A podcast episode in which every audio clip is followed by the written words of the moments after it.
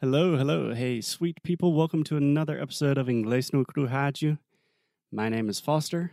I'm an English teacher, a podcaster, and today I am here with someone very, very special. Not only to me, but just a special person in general, my dad. Well, that was so nice of nice introduction, Foster. Thank you. Thank you for coming on the show, Dad. So this week on Inglês no Rádio, I kind of wanted to do a little experiment. Does that sound good to you, Dad? Absolutely. I'm all game. Okay, so here's the situation. We have been, I've been at my parents' house for the last 200 days approximately, the last six and a half months in different stages of quarantine. And my dad and I have watched a lot of TV A lot and of movies. TV. Every night TV. Pretty much every night we watch something. And we've watched a lot of really good things. We've watched some things that weren't so good. But I thought it'd be a great opportunity for us to give some recommendations, to talk about some of the things we watched, and just have a conversation with my dad. Well, it's uh, fortunate that we have the same taste in uh, entertainment, so it's been fun and easy to spend time with you every night. Yeah, we do, in general, we do like the same things. There are very few things that you want to watch that I just totally don't want to watch, and vice versa. Correct. We both don't like scary movies, so we didn't watch any of those. Yeah, not a big fan of scary movies. So, before we give all of our recommendations, Dad, I wanted to start by talking about the social dilemma because Alexia and I talked about this on the show last week, and then we did kind of a broader series about technology and if it's good or bad. And I just kind of wanted to get someone's opinion that's not of our generation. Are you saying I'm old? Yes, I want to know what an older gentleman thinks about technology, um, you know, our privacy, distraction. Is technology a force for good, or are we all going to die from some artificial intelligence? Well, I think you'll agree. I'm pretty tech savvy for an old guy, Mhm. and I'm like to be on the cutting edge. And um, Ooh, that's a good phrase. Cutting edge. That means to be on the frontier of something. right, and, uh, and so I, I like to know what's going on. I'm not a Facebook user. I just don't see the need. Yes, you are. Well, You have Instagram. I, oh, you're oh, that's right. Facebook you owns Instagram. Me. You got me. You got me. But the social dilemma really, I mean, of course, we've always known about the privacy issues, and but the social dilemma really hit home at how insidious the extent that Facebook and Google uh, and the other tech giants really, really have gone the the links they have gone to to um, almost entrap the attention of their users. Yeah. Uh, especially the, the the younger folks that just live and breathe Facebook twenty four seven, and coming from the industry leaders that have kind of realized how bad this is. Um, it was really interesting to to listen to what they had to say. Yeah. So, to begin, just two quick language questions. You said it really hit home.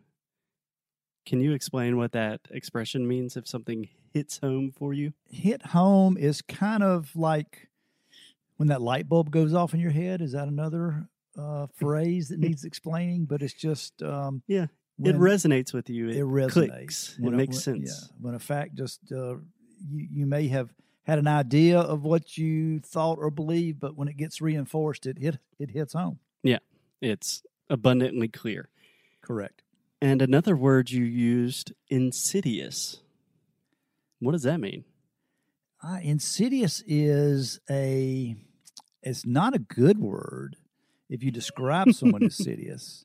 Uh, insidious is a um, it's not criminal, but it's bad intent. That's exactly I- what I was thinking. I guess is the best way to Yeah. say that. Definitely not a common word. Most people do not need to know that.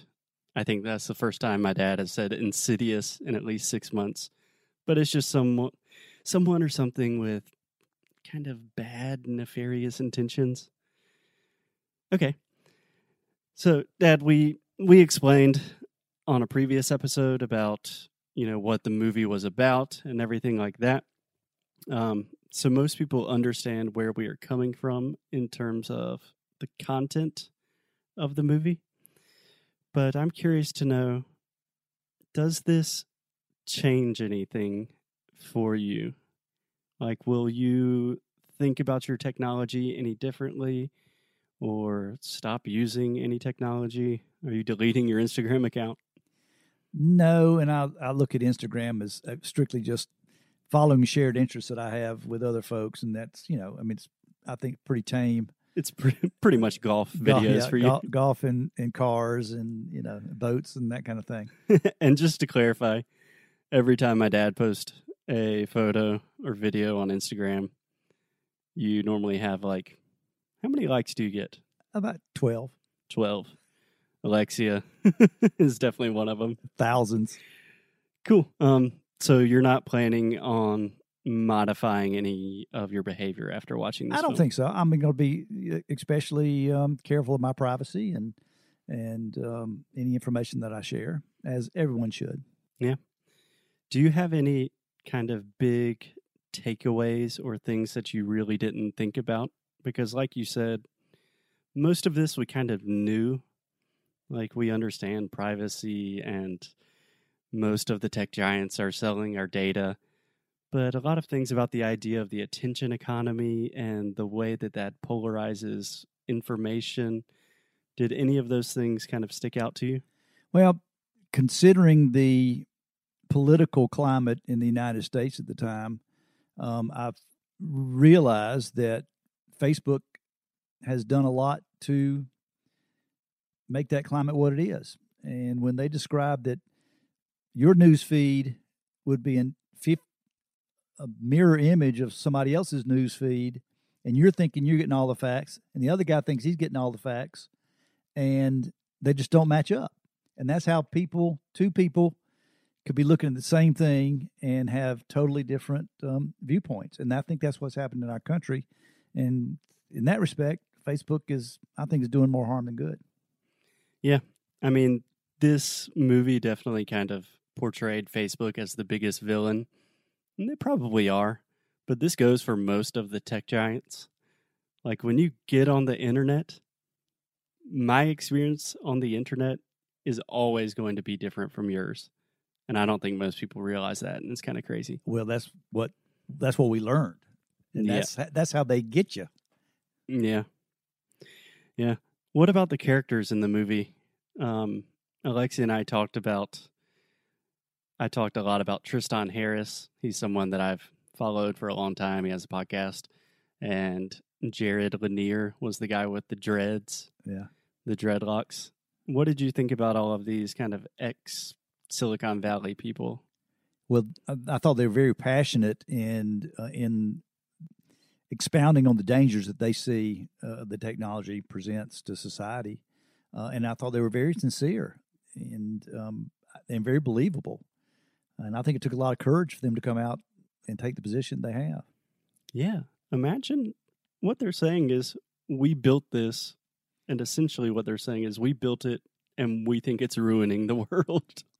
Yeah, and I mean Tristan said at the very end, somebody asked him, um, "Do we have to do this?" He says, "Yeah, we have to do this." Yeah, the last question of the documentary, someone said, How do you think, or do you think we're going to get through this?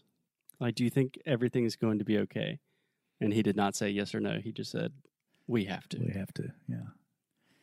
Cool. Well, Dad, I think that's a good place to end it for today. Tomorrow we'll come back give you some of our favorite recommendations of the last six months and more fun conversations from my dad. Thank you. Just don't believe everything you see on Facebook. Exactly. See ya.